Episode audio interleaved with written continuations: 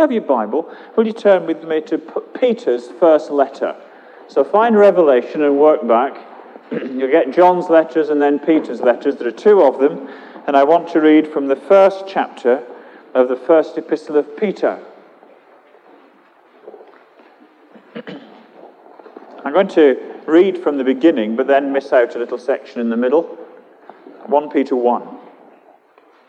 Peter, an apostle of Jesus Christ, to God's elect, strangers in the world scattered throughout Pontus, Galatia, Cappadocia, Asia, and Bithynia, who have been chosen according to the foreknowledge of God the Father, through the sanctifying work of the Spirit, for obedience to Jesus Christ and sprinkling by his blood, grace and peace be yours in abundance. Praise be to the God and Father of our Lord Jesus Christ. In his great mercy, he's given us new birth into a living hope through the resurrection of Jesus Christ from the dead, and into an inheritance that, is, that, will, that can never perish, spoil, or fade. Just think of that. He's given us an inheritance. I don't know what kind of inheritance you think you've got coming to you, but it won't be better than this an inheritance that can never perish, spoil, or fade, kept in heaven for you, who through faith are shielded by God's power until the coming of the salvation that is ready to be revealed in the last time. In this you greatly rejoice, though now for a little while you may have, have had to suffer a, a grief, suffer grief in all kinds of trials. These have come so that your faith of greater worth than gold, which perishes, even though refined by fire, may be proved genuine and may result in praise and glory and honor when Jesus Christ is revealed. Though you have not seen him, you love him. Even though you do not see him now, you believe in him and are filled with an inexpressible and glorious joy, for you are receiving the goal of your faith, the salvation of your soul. 17. Since you call on a Father who judges each man's work impartially, live your life, lives as strangers here in reverent fear.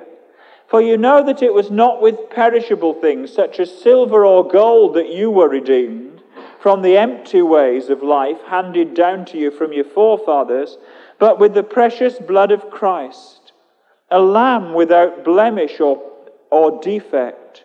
He was chosen before the, the creation of the world, but was revealed in these last times for your sake. Through him you believe in God, who raised him from the dead and glorified him, so your faith and hope are in God. Now that you have purified yourselves by obeying the truth, so that you have sincere love for your brothers, love one another deeply from the heart. For you have been born again, not of imperishable seed, but of imperishable, through the living and enduring Word of God. For all men are like grass, and all their glory is like the flowers of the field. The grass withers, and the flowers fall, but the word of the Lord stands forever. And this is the word that was preached to you. Lord, we pray, we thank you already this morning for speaking to us. We pray that you'll speak through your word powerfully. We ask you, Holy Spirit, come to us. Pray that you'll help us. Lord, help me to open your word in a way that will be an effective vehicle for us all to be gripped by it. For Jesus' sake. Amen. Now, a fortnight ago, we had a dedication or two. We started with Luke, the infant, and uh, he was dedicated. And then Michael, the adult, stood up and said he was dedicated. And there was a, an infant dedication and a baptism. And uh, though I, I, didn't announce it all that partic- specifically, that that was the beginning of a series, and I, I deliberately brought out of uh, the subject that we were looking at the importance of Scripture for the infant and for the adult. And if you remember, I, I laid pretty heavily on Jonathan and Joanna and uh, you know, said that, that they had to bring Luke up and that the teaching of the scripture, that they were to catechize him, and about three of us knew what that meant, um, to teach him systematically, question and answer, so that foundations are laid clearly, that there's truth to hand on, ethics, values, rules, hope to hand on to a young life, that they're to explain things. If, if, if mum and dad in these days don't explain the truths of God, how will the next generation hear? Certainly not here, not in the day schools as they are at the moment, or unlikely so, with some ex- rare exceptions. And therefore, the importance and the responsibility to bring someone up in the instruction of the Lord. But it was also true for Michael, wasn't it? That uh, we had an outstanding testimony. If you haven't, if you weren't here on that Sunday morning, get the tape. Um, the testimony was better than the sermon. And uh, thank you, Denise. You're a great encourager. Um, that the Word of God was, was, was powerful and effective in bringing Michael to know. He simply read it for himself and, and came to faith, to some extent, largely through it. But, the, but I, I stress that the ongoing place of the Scripture in the life of the believer to feed and disciple and guide is also tremendously important. And I want this morning to, to take that whole thought a step further.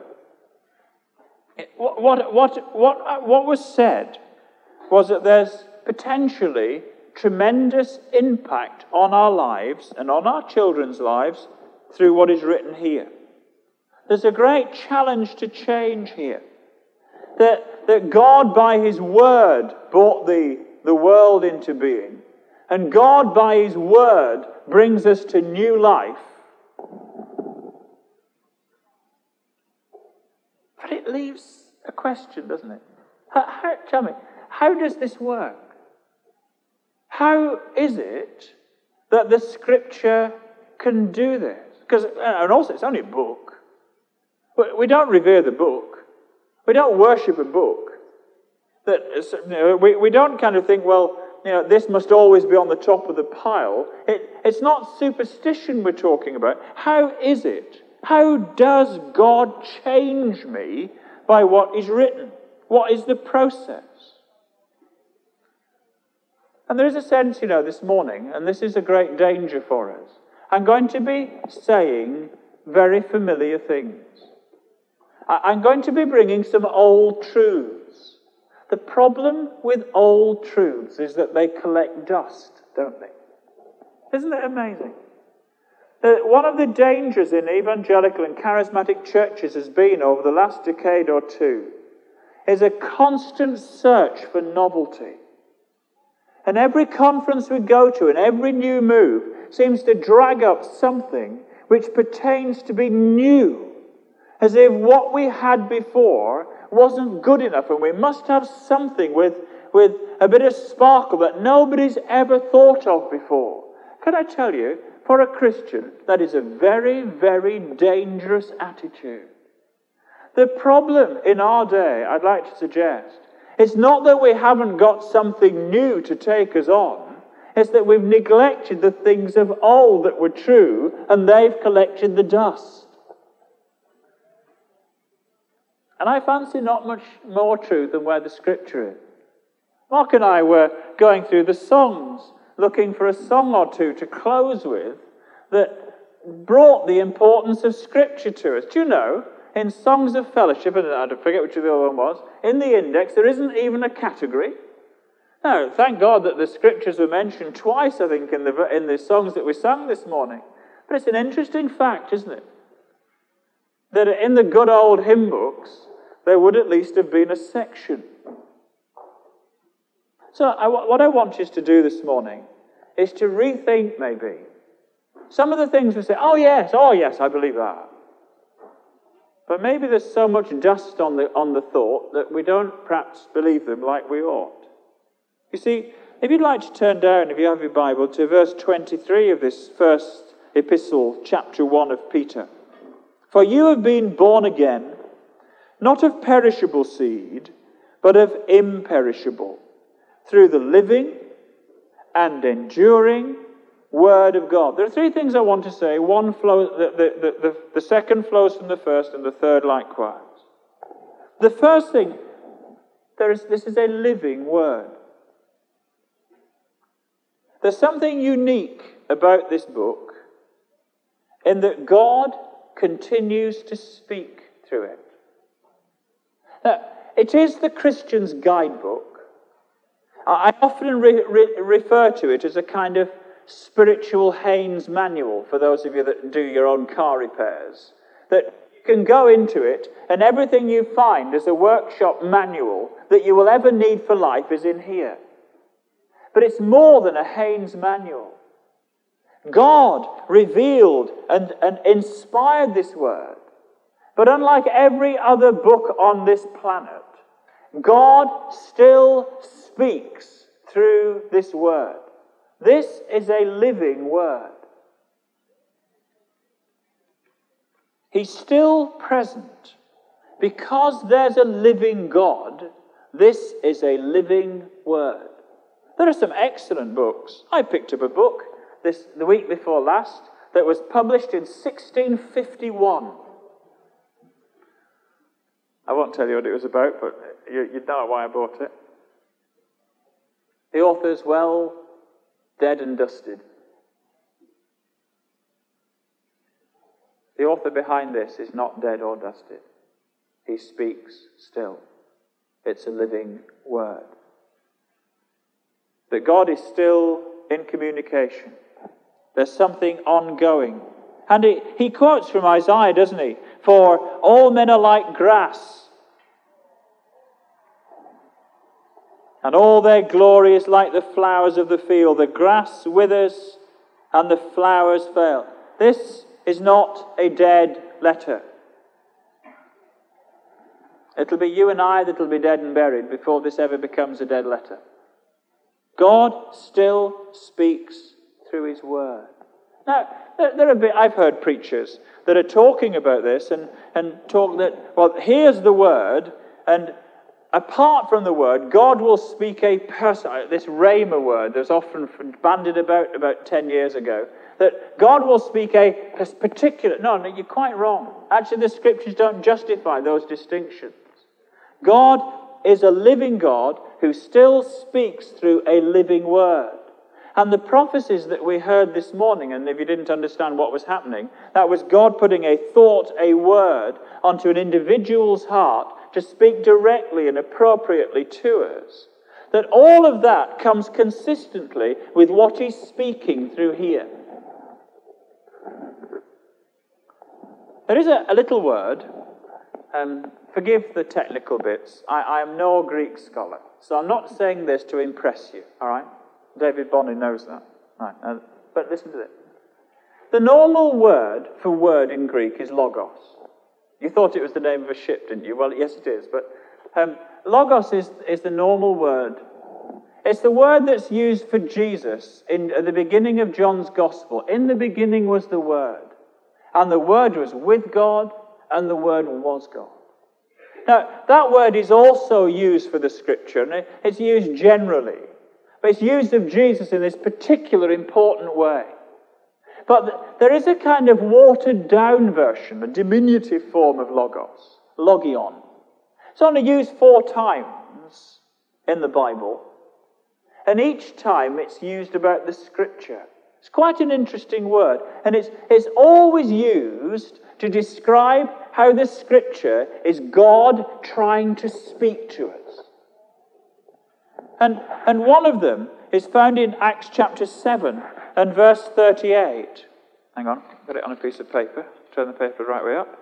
And it's, it's when, in Acts chapter 7, when Stephen is describing God's deeds and his words in the past. And there's a little phrase in it that, that uh, he was in the assembly in the desert talking about Moses with the angels who spoke to him on Mount Sinai and with our fathers, and he received living words to pass on to us. I think the old version puts the lively oracles of God.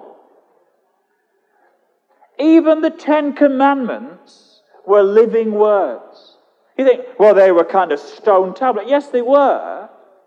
But from that day onwards, God was still speaking through them. They were living words. There's a, the, the, the same word, actually, in translating the Hebrew in Numbers 24. Uh, Balaam the prophet had these amazing words from God, these revelations of God's mind.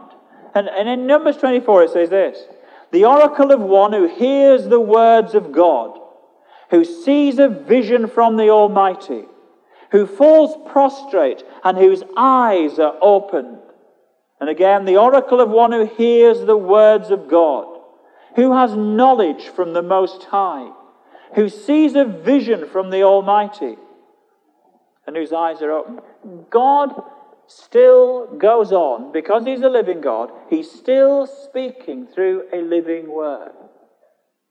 Can, uh, are you understanding? Am I communicating? I hope so.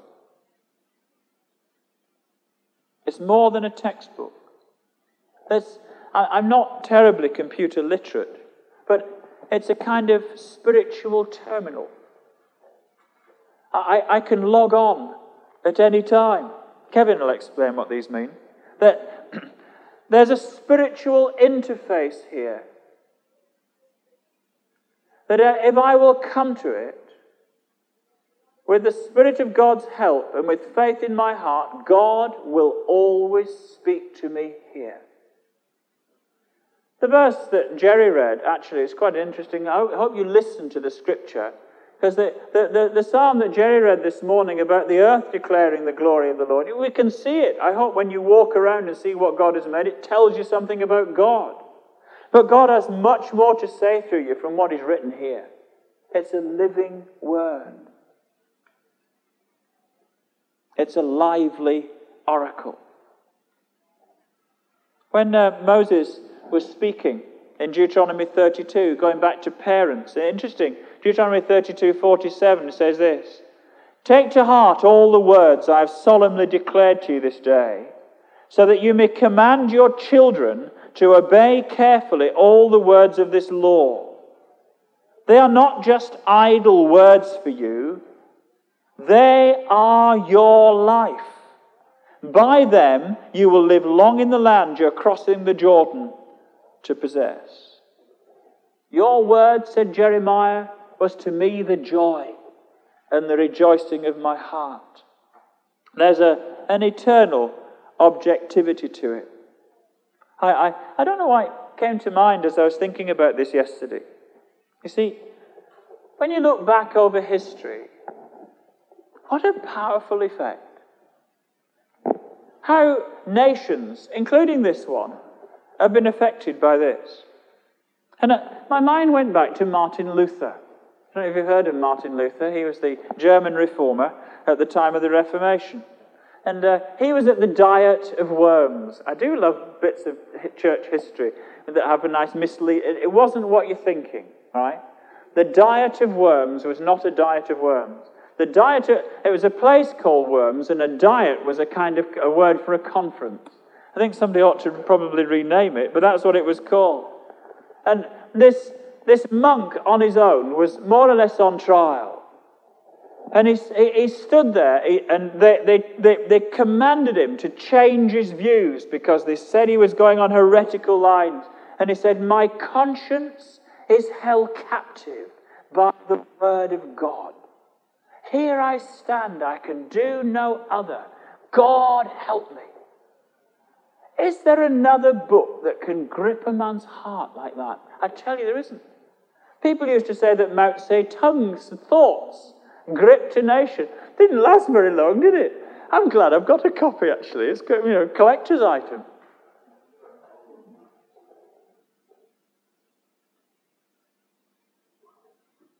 I was, um, I was reading on holiday. Great holiday. Book a day. And I was reading Smith Wigglesworth, Apostle of Faith. Just for a ch- and not this is not Andrew's book. Just ush. Said this. He's come, Smith Wigglesworth was a, an amazing man with a healing ministry. Quite an outstanding, a plumber from Bradford. Yorkshireman, but don't hold that against him. And it, it, uh, he said this Fill your head and your heart with the scriptures. Memorize passages from the Word with the name of the book, the chapter, and the verse so that you can quote the scripture correctly in addresses or in open air meeting. As you do this, you're sowing in your heart seeds which the Spirit of God can germinate. He can bring to your remembrance from time to time that which you once memorized. You must be soaked in the Word of God. You must be so filled with it that you yourself are a living epistle known and read by all men. Believers are only strong as the Word of God abides in them. The Word of God is spirit and life to those who receive it in simple faith. It is the vivifier of all who know its sway. Know your book, live it, believe it, and obey it. Hide God's Word in your heart. It'll save your soul, quicken your body, and illuminate your mind. The Word of God is full and final, infallible, reliable, and up to date, and our attitude towards it must be one of unquestioned obedience it, if a thing is in the Bible, it is so. If it's not even to be, it is not even to be prayed about. It is to be received and acted upon. Inactivity of faith is a robber which steals blessing. Increase comes from action by using what we have and what we know. Your life must be one of going from faith to faith. It's a living word. But secondly, and going on briefly from that, it's a creative word. It, it, impacts. It says in verse 23 For you have been born again, not of perishable seed, but of imperishable. There's a transforming effect from God speaking through this book. There's a transforming effect. It, it's the place where we all began. We were converted when God spoke to us through what is written here. Think back. Think back from the time when you kind of aspired after God and you heard bits and pieces, but you never knew quite how to get there until you came here. Michael's testimony a fortnight ago was as clear a testimony of the truth of what this verse says that I've heard. You've been born again, not of perishable seed, but of imperishable. The, the, the verse, again, that Jerry rang, read in Psalm 19, that uh, the word of the Lord, in the author, says, converting the soul. That in, in the ministry of Jesus, where he talked about the words, he said, The Spirit gives life, the flesh counts for nothing. The words I've spoken to you are spirit and they are life. And he went on to say, That is why I've told you that no one can come to me unless the Father has enabled him. From that time on, many of his disciples turned back and no longer followed him. But one of them, Simon Peter, answered, Lord, to whom shall we go? You have the words of eternal life. Jesus actually speaks into the heart of an individual, and that new birth, new life, is the consequence of it. I, read at that a fortnight ago from Hebrews 4 about how the Word of God is sharper than a sword. And it, do, it actually gets to the quick. It, it goes right down deep inside you and challenges and stirs. I hope you're in such a time and process at the moment. Brings new life. That, the, that you have been born again. I, love this. It's apparently it's the perfect tense, which means one decisive act with ongoing consequences. It's true, isn't it? When you, when you accepted Christ into your heart, one decisive act with ongoing consequences. And the word that's used here is that it, it's described as a seed. Now, Jesus described his word as a seed. The Parable of the sower is, a, is an excellent example. And what happens is that God's word that He speaks through this book actually lodges in here. Isn't it amazing what grows from the word of God when it lodges in your heart? Over years, I mean, but even sometimes over days. Isn't it marvelous what the seed of God can grow into once it's lodged in your heart? That's the point of the parable of the sower. But Luke 8 11, this is the meaning of the parable. The seed is the word of God. That's the whole point. And he goes on to say, He that has ears to hear, let him hear. It isn't that, oh, well, that's a, that's a shame, I was born with rocks in my heart. No, no. we are responsible for what kind of ground. If we live among the weeds and we fill our lives with rubbish, that the seed may not be able to survive as it grows in your heart. If your heart is hard and trodden down, before you've even got the word at all, the devil will make sure you've forgotten it. And if you only give God a bit of room and you keep the rest of the rocks in, when the time of trouble comes, the seed and the growth will wither. Exactly what Jesus was saying for us to take note of. See, the marvelous thing is that God is speaking to me. I, I, I wish, I wish, you know, if I could be, if I could use drama, you know, that if, if only I could communicate, dear Lord, help me. Make this real to the hearts of your people. See, it's this way. Here we have a book. Let me be as graphic as I can. Here we have a book that's more than a book. And the living God is using it as an interface to speak into your life. And He's doing it now. And this God is speaking still. And what's more, if, if that word, no matter who you are, no matter how deprived your background, no matter how old or how young, it doesn't matter at all. Let that word lodge in your heart. It'll grow and transform your life. Hallelujah. Nothing else can do that for you. And uh, whether it was 1514 or whether it was 1518, nobody seems to know. Martin Luther, he was a monk, he was a clever bloke. He was teaching at this theological college of sorts in Wittenberg, and he happened to be doing a series of lectures on the Epistle to the Romans, Paul's letter to the Romans. And like good monks do, I suppose, he spent long, you know, in many habits and spent long times in his cell and everything else. And suddenly the penny dropped. The word of God opened to him. And he said, and he, he suddenly realized that it wasn't penance that God wanted, it was repentance that God wanted. He suddenly realized that it wasn't his own merit of accumulating favor with God that would find acceptance. It was only faith that would give acceptance with God. Only that. He could never accumulate merit sufficient. Do you know? Europe was changed by that one monk reading the book of Romans. Everything has shifted since then. Astonishing. Talk about the seed planting in a man's heart. Nations changed as a consequence of that moment. Isn't that amazing? It's a living word, it's a creative word. But lastly, and I don't want to finish without bringing this point out, let me read verses 23 and 4 again. For you've been born again, not of perishable seed, but of imperishable, through the living and enduring Word of God. For all men are like grass, and all their glory is like the flower of the field. The grass withers and the flowers fall, but the word of the Lord stands forever. And this is the word that was preached to you. I said there were three steps. God is the living God, and he speaks through a living word.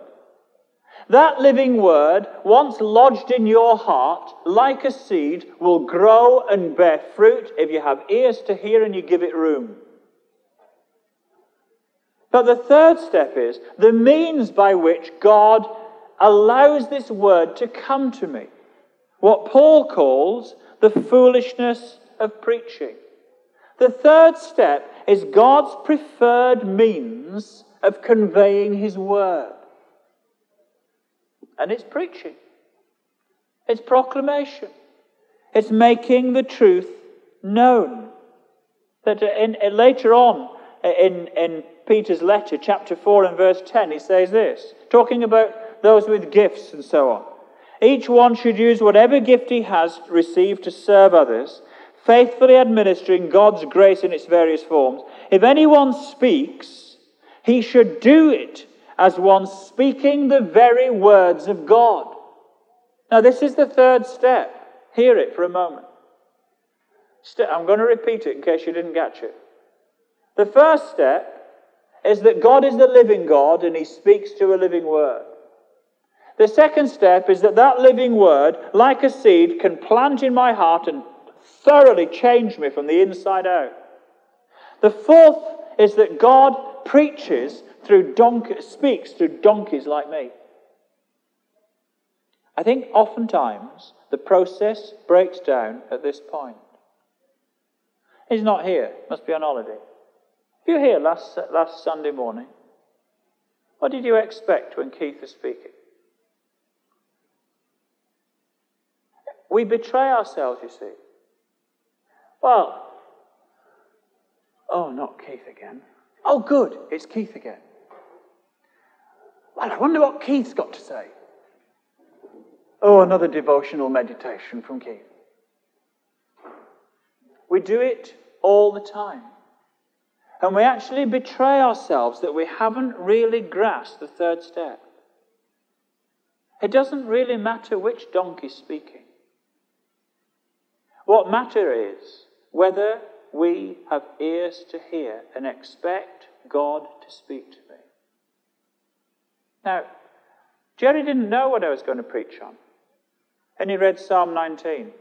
Remarkable, that, isn't it? The law of the Lord is perfect converting the soul. The test of that brilliant, brilliant psalm. How did he know? How did he know?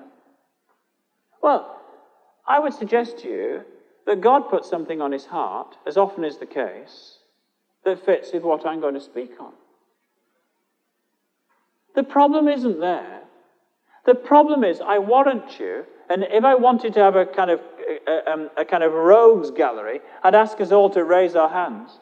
The, the problem is that so often I'm not expecting God to speak to me, and it goes on all around me, and it goes it through one in one ear and out the other. Because I knew what was coming, when I heard that scripture being read, I, I, my, my ear went, ah, my word, this is, this is But how many times, oh, I'll, I'll, I'll, I'll stand up in the Rogues Gallery. How many times has that happened and my mind has been anywhere else? Anybody guilty? Isn't it amazing what low expectation I can have that God will speak to me? Even when there's a prophetic utterance, I can treat it with contempt. And what's worse, sometimes, you know, if it's Alex Buchanan, oh, oh, oh. But if it's Mark, we, we even, we, we're even selective on which mouthpiece we'll listen to from. Do you understand what I'm saying? The third step in hearing God is actually having ears to hear. That it says, and this is the word that was preached to you. And it's a great challenge to us. And I would say in our day, and, and whether the video and whether the, the audio cassette or, whether it's just the fact that we are in a bombarded by the media with, with on an information glut, I don't know what it is. But our generation actually has a problem here that previous generations did not have. Maybe it's because they didn't have tellies. And the preacher was the entertainer of the week. Heck, wouldn't life be bright then, Mary?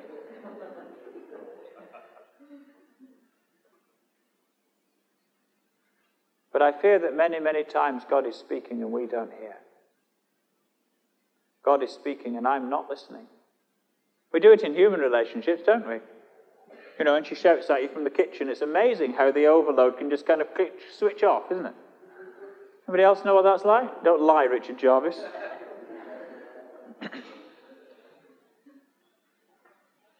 the Scots used to call it sermon tasting.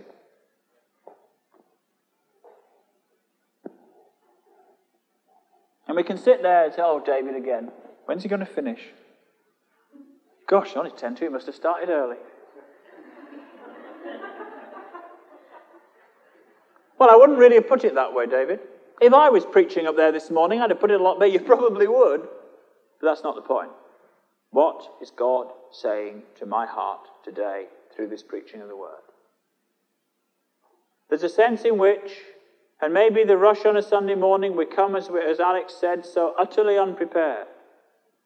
Maybe if we were praying, God, you must speak to me again. Because when He speaks, it's amazing, isn't it? Huh? you sat there and you're thinking, well, this is for everybody, and then God rings the bell. Do you know what I mean? I hope you do. And it's and somehow there's something inside I think, You've got me, Lord. You know, I was hiding behind the person in front, and yet somehow we can get mm, right through. Doesn't matter.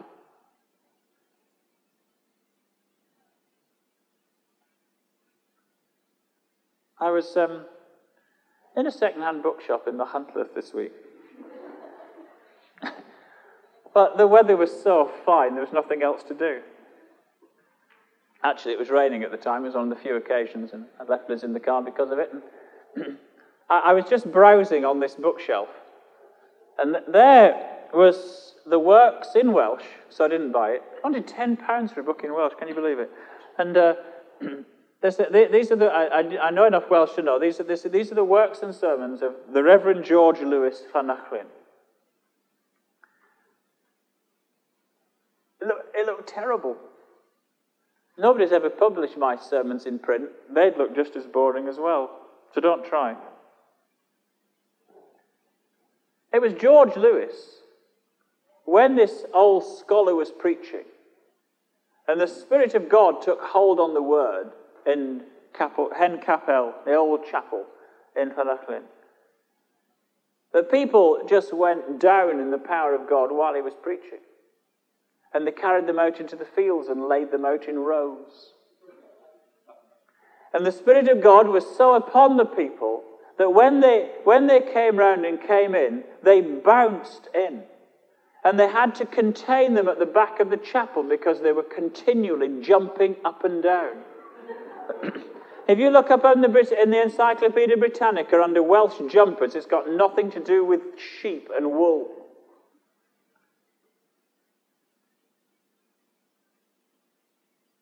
may not happen quite as dramatically like that for you. But the preaching of the gospel, the expounding of the word, is the time when God wants to speak to you. And you say, Well, I never get anything out of your sermons, David. Well, I can understand it. I, got, I have the same problem. But that doesn't mean to say that God can't speak to you if you're listening.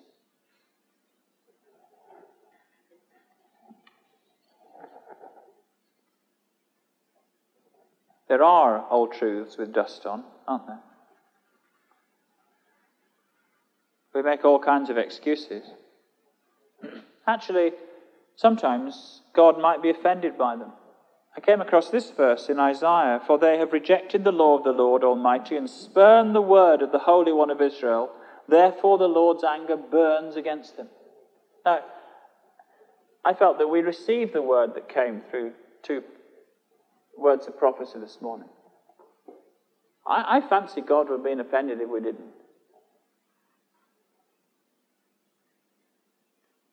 Bow our heads and pray.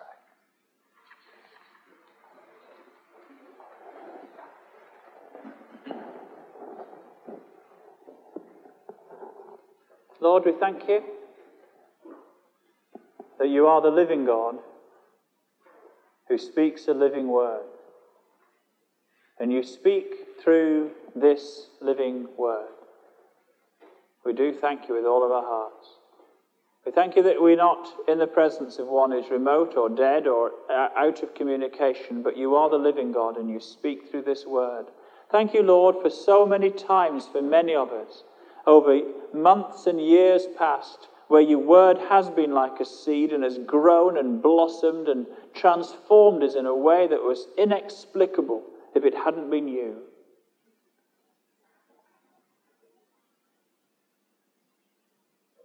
Lord, we ask you this morning that you'll give us ears to hear. Lord, I pray that you'll forgive us the contempt that we show for your word by our indifference at reading it. and our inattention at hearing it. Lord, we want to knock the dust off this truth and be a people again who hear your voice clearly. Lord, I ask you this morning that you will sow this word into the hearts of all of us. And that, Lord, you'll give this seed good ground to grow in, that it might change it.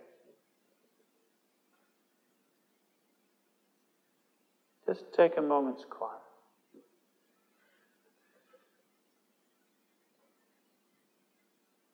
Maybe for you this morning, the most important thing that was in this word is this that, it, that I can be born a second time, I can begin a new life when this seed of the Word of God finds a place in my heart. Lord Jesus, sow your seed of faith in my heart.